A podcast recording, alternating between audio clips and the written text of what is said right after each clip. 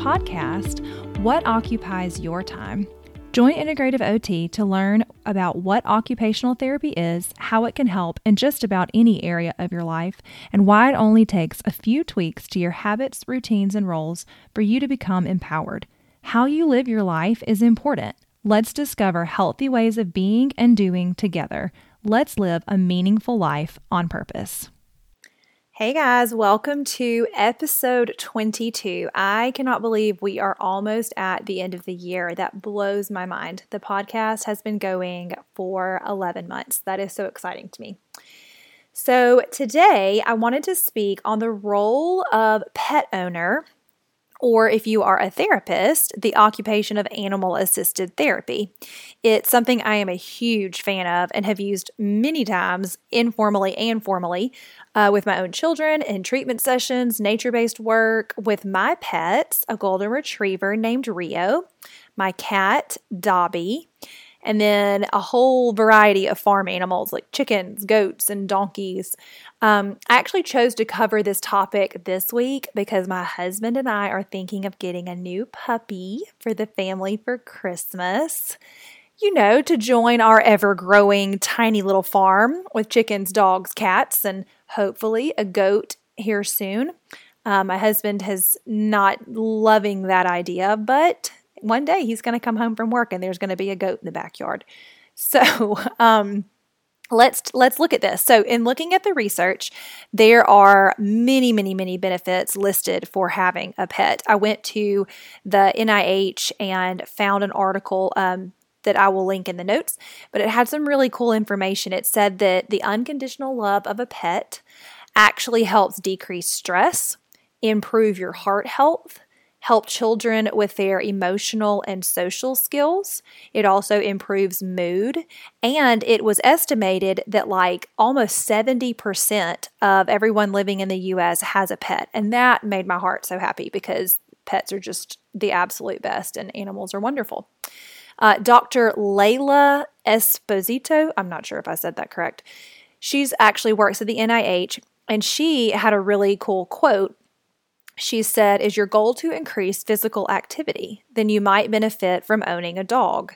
You have to walk a dog several times a day and you're going to increase physical activity. If your goal is to reduce stress, sometimes watching fish swim can result in a feeling of calmness. So there's no one type fits all, which I definitely agree with. I obviously, if you have allergies or if your child has allergies, um, you wouldn't want to get something that they're allergic to. But I will tell you that watching, going to an aquarium, or even just watching fish on, um, we have Amazon Prime on our TV, and they have these like screensaver, I guess. Um, maybe it's a show. I don't even remember now, but where it has like one has a crackling fire and you know my obsession with nature so that's wonderful. There's also some with running water which i love and then there's some with fish and i could sit there and watch that all day. It is so calming. Um, there was another nih researcher who was also a doctor at a hospital in maryland dr ann berger and she spoke of uh, dogs in therapy, like therapy dogs specifically. She said, Dogs are very present. If someone is struggling with something, they know how to sit there and be loving. Their attention is focused on the person all the time. She actually works with terminal ill, terminally ill patients and teaches them mindfulness, which I thought was really neat to decrease stress and pain. She um, went on to say that the foundations of mindfulness include attention, intention, compassion, and awareness, all of those things are things that animals bring to the table naturally. People have to learn it, but animals do this innately, which, of course, I agree with. And with my love for mindfulness and intention, um, that one I really enjoyed hearing that quote from from a physician and a researcher. So, I don't know how many of y'all know this, but my master's in OT, that research was on animal assisted therapy. We worked with a local group here in Birmingham named Hand in Paw. Um, with the pediatric population, that it was a very small subset. It was a group of kids that was here for like an intensive kind of, it was just, they were just here for about a month long but it was for constraint induced therapy. So, constraint induced therapy is a well studied, usually highly effective program where a person, in my case, a child's working extremity, so whether that be their what what you would tell a child would be their good leg um, or arm, is immobilized in some way. So I've seen this done with casting. I've seen it done with just wearing a sling or even like kind of taped to your arm like a like velcro, you know, to your body um, or even more simply with just verbal cueing to try and use the affected extremity. I don't like to call them your good arm or your bad arm because I don't think the arm that's having trouble working is a bad arm. So I like to say affected and, and unaffected, non affected. Um, that's typically the, the therapy term for it. But it forces the use of your affected limb. So, like I said, I've used this a bunch of times. Um, I've worked with people who have had stroke um, brain injury. The children that I see, a lot of them have had like a brachial plexus injury, and I have seen wonderful results. It's based on a theory actually by Dr. Taub, which is he's he was at UAB. Um, he developed the the theory of learned non-use. And i'll put a link for a really informative youtube video regarding it um, if you're interested in looking at it further. But that was the group of kids that we were working with. So kids that were here um, for an intensive therapy session specifically with con- constraint induced therapy. So we would bring the animals in, and the results that we saw from this study, though, was just awesome. It was it was that animal assisted therapy was beneficial. And as you can imagine from having a kid or having a pet or having kids and pets, or even if you don't have either, just watching other children interact with animals, animals really do motivate movement from our bodies, usually our hands, to engage with them. Um, I really enjoyed this study. If I can find where it was published back in 20, when was that? 2012. Um, then I'll link that in the notes as well. But I will link the organization Hand in Paw in case you are local and looking for places that do um, animal assisted therapy because they're just fantastic. They offer a training program too if you're a therapist wanting to train your pet.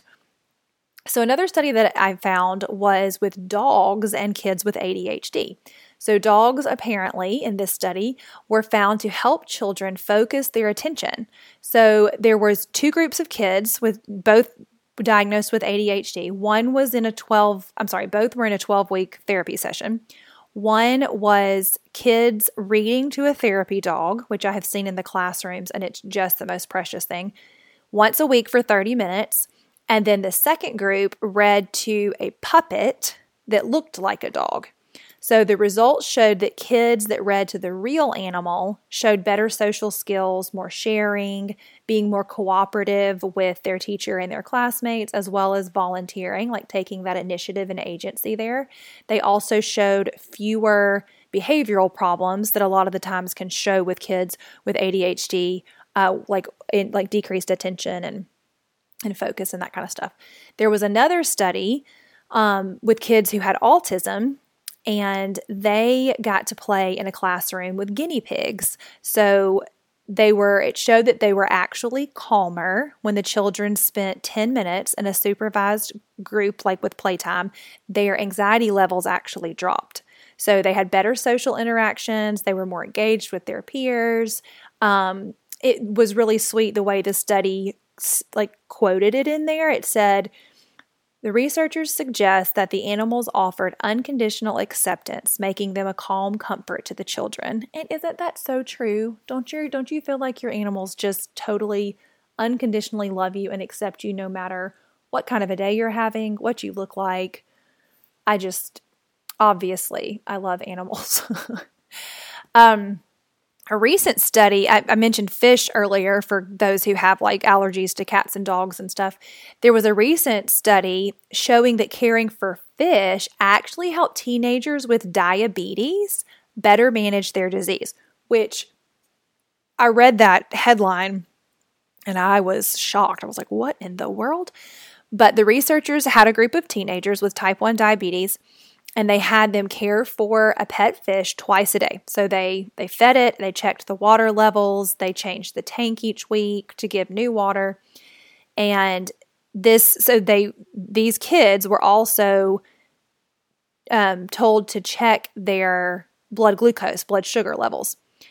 So researchers showed that consistently they checked how consistently they were with checking their glucose compared with the teenagers who didn't take care of a fish.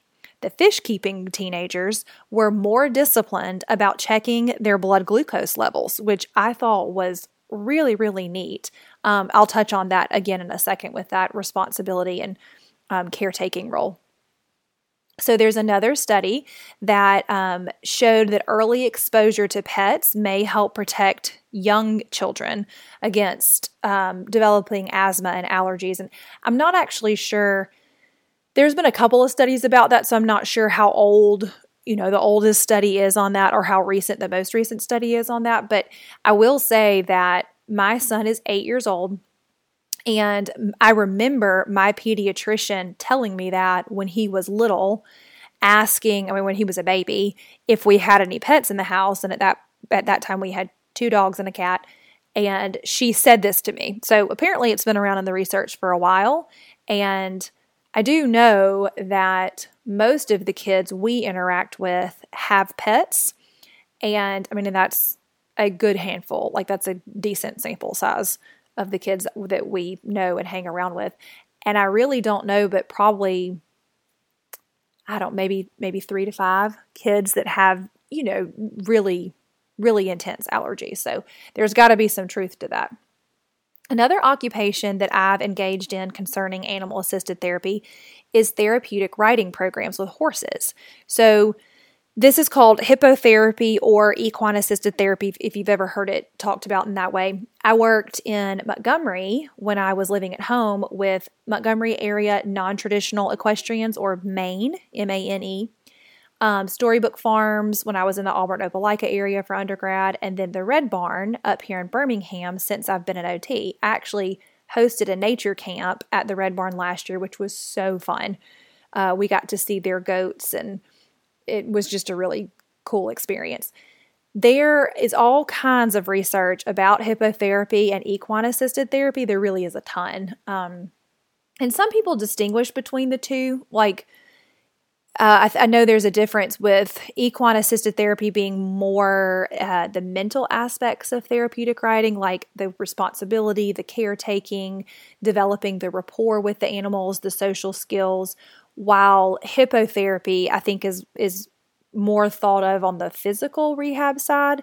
So um but I'm really not sure you can break that down in in those minute kind of ways because horseback riding getting the tack ready, riding, brushing them down after. It really is all encompassing of every sensory system and the social emotional skill building. So I don't necessarily make the distinction, but I'm sure that there would be many therapists out there that would definitely make the distinction. So, I have seen um, hippotherapy work incredible wonders, though, with foster kids who are dealing with um, some trauma, autistic kids who are struggling with their emotions and behaviorals and social skills.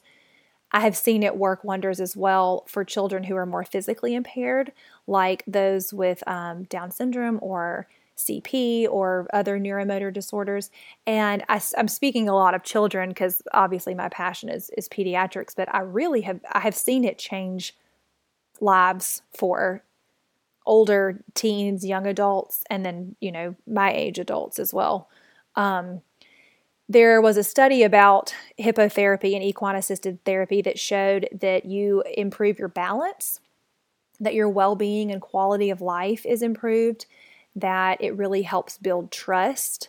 Um, spasticity, which is very common in people with neuromotor disorders, especially like CP and stuff, that that was decreased. Um, self-esteem, self-efficacy, pleasure, a sense of accomplishment.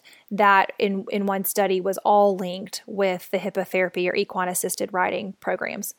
Another study showed uh, that the quality of sleep improved on the days of therapy, which I can attest to 100% because those kids are so excited and they use up so much energy. um, the horses actually probably sleep better too on, on the days of therapy. The patients um, have improved their fine motor skills, their gross motor skills, their um, cognitive, emotional, and social areas. This one study said the benefits in the patients had a positive influence on the quality of life for their entire family. So that was really neat. And I will link all of these studies um, in the notes if you wanted to go back and read those further. There was another um, study on the PsychMed um, website that listed a couple of different studies. So one of them said that animals help regulate the nervous system. This was a 2016 study. It said that contact with animals promotes your feel good hormones, so those endorphins. It helps calm an overactive nervous system. Um, overwhelm, it helps decrease overwhelm. Another article um, looked at animals, animal assisted therapy developing healthy attachment skills, which, if you remember, I discussed is really important on the episode um, that I did on trauma. And another uh, study was really sweet. I stumbled across this one actually. I wasn't looking for this specifically, but it said that equine assisted therapy, and, and honestly, I would generalize this as a hypothesis that really it could be said for all healthy relationships with all pets. But it's this study was stating how mutually beneficial the relationships were that are built in animal assisted therapy. It said that not only do humans benefit um, physiologically from contact with animals, but contact with humans benefits the endocrine system in animals managing their stress response and sympathetic nervous system. And I thought that was just so sweet. And if you have a pet, you know that when, for instance, last night I was laying on the couch and after my kids had gone to bed, before I was going to get in bed, and I had a blanket on me, which my cat loves to, we call it making biscuits, where she kneads me, uh, K N E A D S.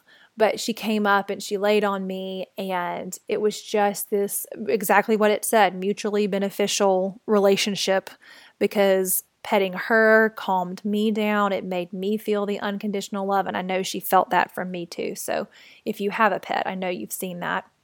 Um, and then another article on the benefits of animal assisted therapy really sums up everything well. It said animal assisted therapy can build confidence, reflexivity, which is kind of um, essentially self awareness, and social skills by promoting communication of emotions, modeling boundaries, which I hadn't even thought about, but that is definitely something that innately happens.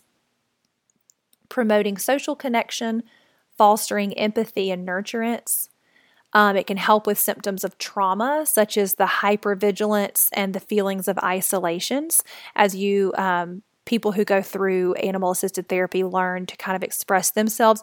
And you can really, one of the things that I read was that you have the ability to express emotions without fear when you're with animals because they're only going to listen. They're not going to judge. Um, they're not going to talk back to you. They're not going to ask you to keep opening up about this when it doesn't feel right to open up about this. I I can speak uh, from experience here with after my dad passed away. There were many days where I sat and cried for a long time, and my dog was very perceptive of this. My cat was too, but you know how cats can be. Um, so, yes, Dobby loved on me a lot, but Rio was always right there. And it was just like he knew. And I could talk to him without ever feeling judged, without ever feeling like I was crazy.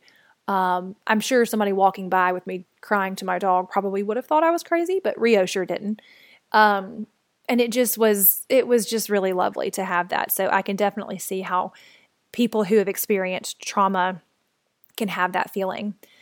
Um, so, all in all, you can see that I'm a huge advocate for pets in the home uh, and, if properly trained, pets in the therapy setting. So, like I've mentioned, Hand in Paw is, is an organization that you can take your pet to to get trained as a therapy animal.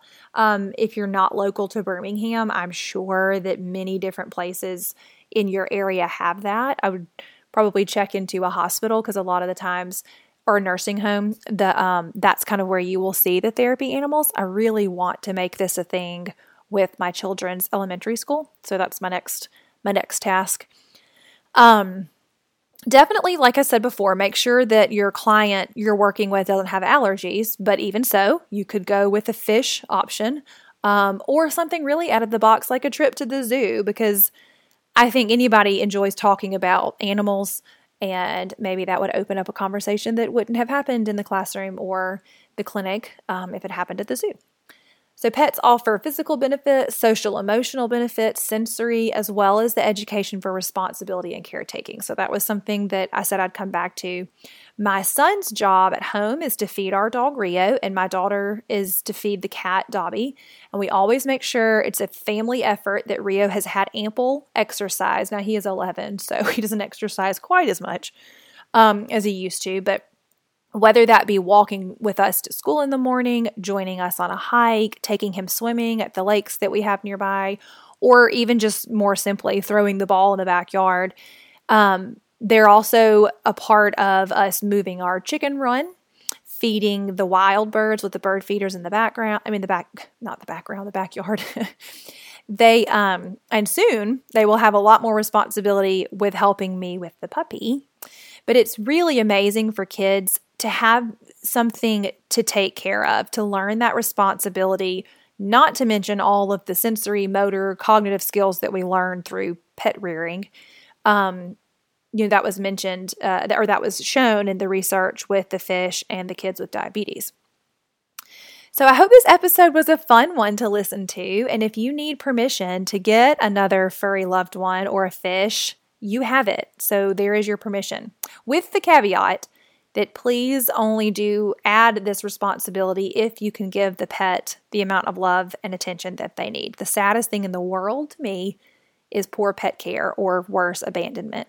They really are just absolute beacons of unconditional love. So they deserve the very best given back to them. Like that research article showed that it's a mutual thing. So where we help them, they help us.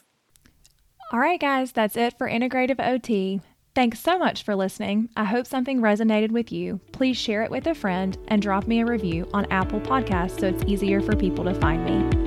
Look forward to talking with you guys again soon.